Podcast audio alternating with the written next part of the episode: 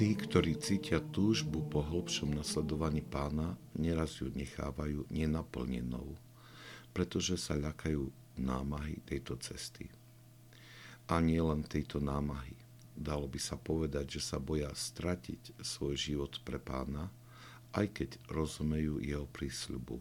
A každý, kto pre moje meno opustí domy alebo bratov alebo sestry, alebo otca a matku, alebo deti, alebo polia, dostane stonásobne viac a bude dedičom väčšného života. Svetý Izak Sírsky týmto nerozhodným hovorí tieto slova povzbudenia. Varuj sa bez nádeje.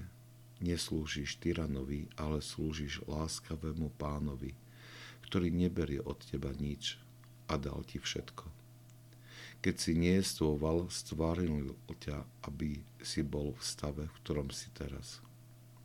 Kto je schopný dať dostatočnú vďaku za fakt, že nás priniesol k jestvovaniu? O prenesmierna milosť. A kto je schopný dostatočne ho osláviť za to, že nám dal poznanie všetkých vecí. A to nielen tých viditeľných, ale aj neviditeľných pretože vieme, že ak je niečo, čo nevieme, stačí len poprosiť ho o toto poznanie. Kto ťa naučil smrteľníku k hnutiu túžby po hľadaní poznania, o ktorom tvoja prirodzenosť nemá žiadne vedomie? Máme tendenciu upadnúť do beznádeje pri pohľade na rôzne ťažkosti. To odvracia pohľad od Boha ktorý je darcom všetkých vecí a ako svätý Izak Siesky pripomína i nášho samotného bytia.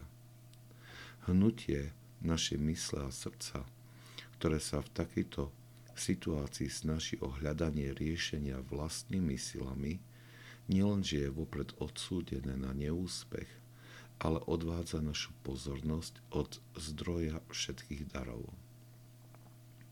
Táto beznádej, alebo skôr nevdomky prejavená nedôvera je ovocím našej padnutej prirodzenosti, ktorá bola veľmi poškodená hriechom. Preto je dobré pripomínať si fakty, na ktoré poukazuje svätý Izak Sírsky.